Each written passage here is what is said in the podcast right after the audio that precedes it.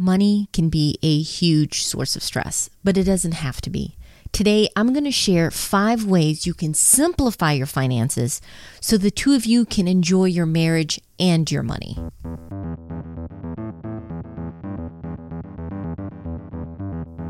Welcome to the Couple Money Podcast, where we talk about how spouses can get on the same page, pay down their debt faster, and get on the path to financial freedom. I'm your host, Elle Martinez. Today's episode is brought to you by the free course 5 Days to 5K. Many couples I talk to know what they should be doing, right? Pay down that debt, save money for emergencies or whatever goal they have. The tricky part, though, is where do you find the money for those goals? 5 Days to 5K is a free email based course that helps you find, save, and earn extra money on the side so you can reach your goals faster. If you're interested, you can sign up at couplemoney.com slash 5K. How do you feel about the progress you've made this year with your finances? If you're not quite happy with where you are now, don't panic. There's still plenty of time to reset and reboot things with your money. And that's been the theme this month how to change things up so you can hit a money goal before the year is over. Since my Dump Debt Together session aired last Monday as part of the Mamas Talk Money Summit, I've been keeping busy answering some of your questions about changing things up for the better. And I've noticed that the biggest concern is just getting started, getting that ball rolling. And there are plenty of resources on Couple Money to help you out. But with over a thousand articles and 300 plus episodes, I can understand that it would be overwhelming. So, I want to wrap up this special series on the podcast with how you can get started.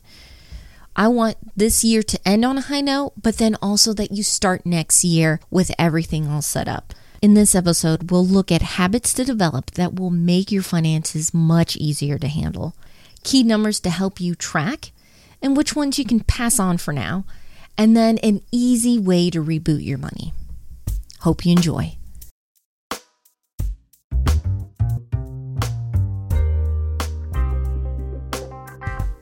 Whether you're the spreadsheet king or queen, or more the big picture person, I think we can all agree that we want to streamline our finances so we can focus on the people and things that matter most to us. You can really dive into the weeds with finances and debate the minutiae.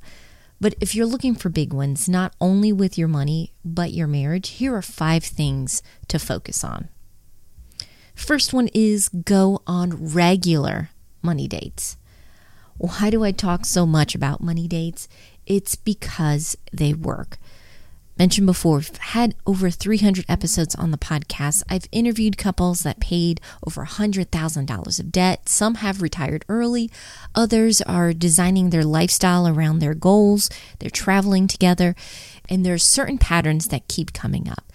And they might not call it a money date, but they do have these regular check ins where they talk about their dreams and then make sure that their finances align with them.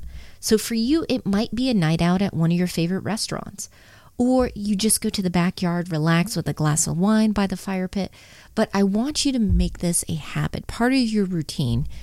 Um, for most couples, monthly is enough. You might want to do it more frequently depending on your goal, but having these money dates allows you guys to check in in a relaxed setting about what's working, what's not, and then adjusting things before they snowball out of control. And if you're not sure on how to start or even begin the conversations about finances, maybe it's a sensitive topic, go ahead and pick up my book, Jumpstart Your Marriage and Your Money. I take you step by step through money dates with conversation starters and icebreakers. And I also share a four week plan to streamline things so the two of you can get on the same page with money faster. Now, the second habit I want to talk about is switching your budget up. If the idea of making a budget makes you break out in hives, you have to change things up. Typically, when someone is complaining about a budget, there are a few key reasons, but the root of it is that there's no room in the budget for what matters to you. It's so strict, you can't have any fun. And while that might look good on paper, you think you're going to get to your goal faster, it's usually an exercise in frustration. Sustainable is the way to go. And for most couples, it's a process. And one of the best budgets I've seen to get you started on that is the 50 30 20 budget. As you probably figured out, your money, net income in this case, goes into three buckets of expenses. Half of it is essentials. We're talking about things like your rent or mortgage, food, utilities, necessary transportation. Then 20% goes towards your financial priorities. This is where you're paying down debt or you're saving or investing.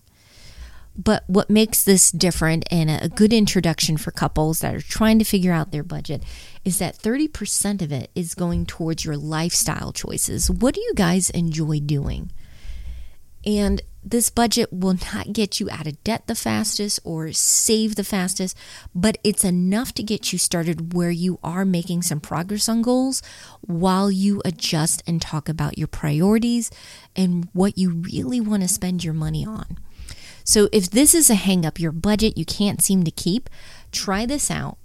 I actually do have a spreadsheet you can download and fill it out yourself where you can make it much easier on yourselves and set it up so that you're at least getting the ball rolling with your finances.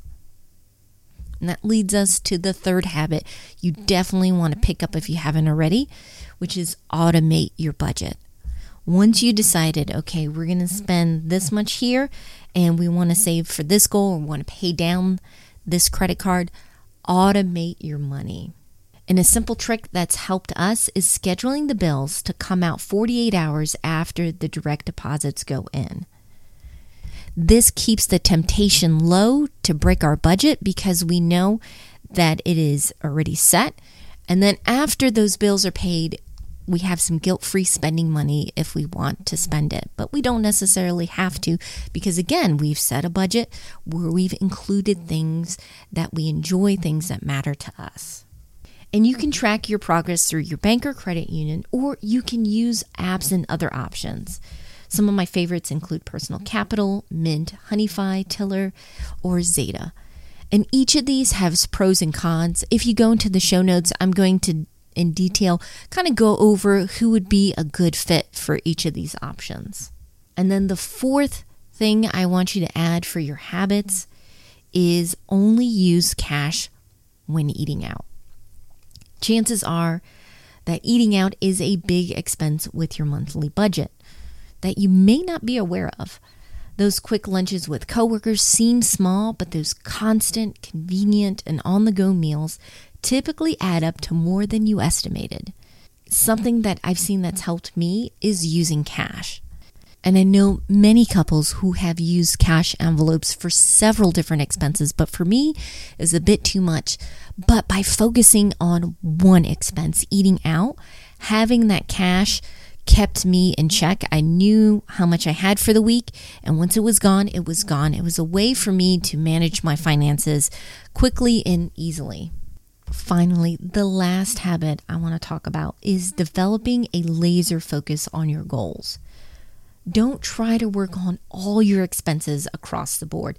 You can burn out quickly trying to slash multiple bills all at once. I think one reason systems like Dave Ramsey's baby steps are so effective is that they have you laser focus in on one step or goal at a time.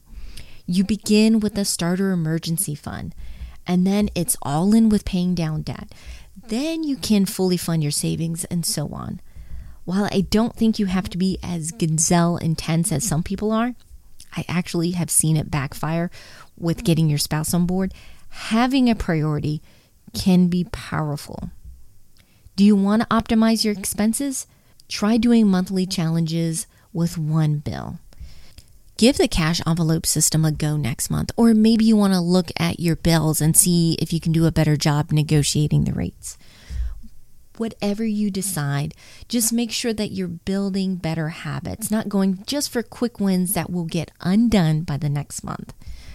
And if you're pressed for time, there are options out there like Trim that can save you money by canceling subscriptions, finding deals with insurance, and negotiating with your bills. So give yourself some time, develop these habits, and you'll be amazed at the progress you'll make.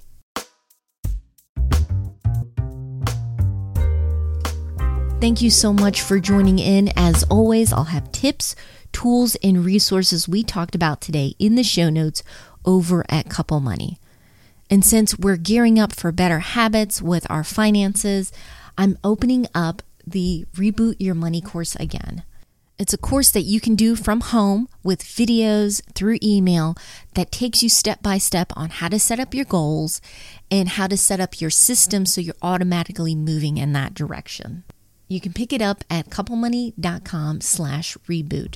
And since you're part of the community and a podcast listener, make sure you enter podcast as the discount code so you can get it half off. Yep, you only have to pay $10. I want you to have what you need to end this year with a win and set yourself up for next year. Now, even though the podcast will be going on a break, I'll be busy working on next season's episodes.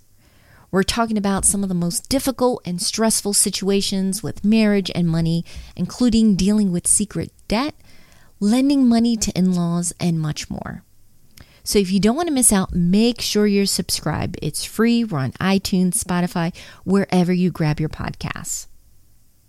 And you can also listen in the meantime to some of our most popular episodes in the catalog. And if you want to follow me along behind the scenes as I'm preparing for the next season, I'm going to be sharing on Instagram through the stories at Couple Money. Thank you again so much for listening and being a part of the community. I hope you have a wonderful week. Take care.